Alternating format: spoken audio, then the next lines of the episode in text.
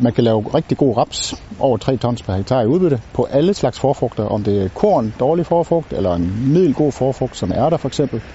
eller en super god forfrugt som kløvergræs, så kan vi, øh, hvis vi behandler dem rigtigt og får lavet en god og stærk afgrøde, så kan vi godt lave rigtig, rigtig fine rapsudbytter på over de her 3 tons, som er, en, øh, som er et, et, rigtig, et højt og et, et, men også et realistisk mål øh, i økologisk raps. Det vi øh, konstaterer med de her forsøg, det er, at øh, plantetallet,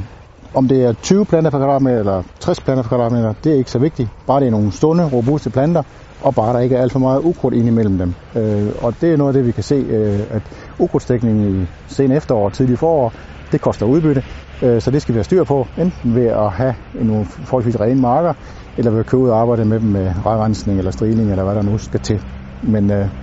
stærke planter øh, og ikke så meget ukrudt.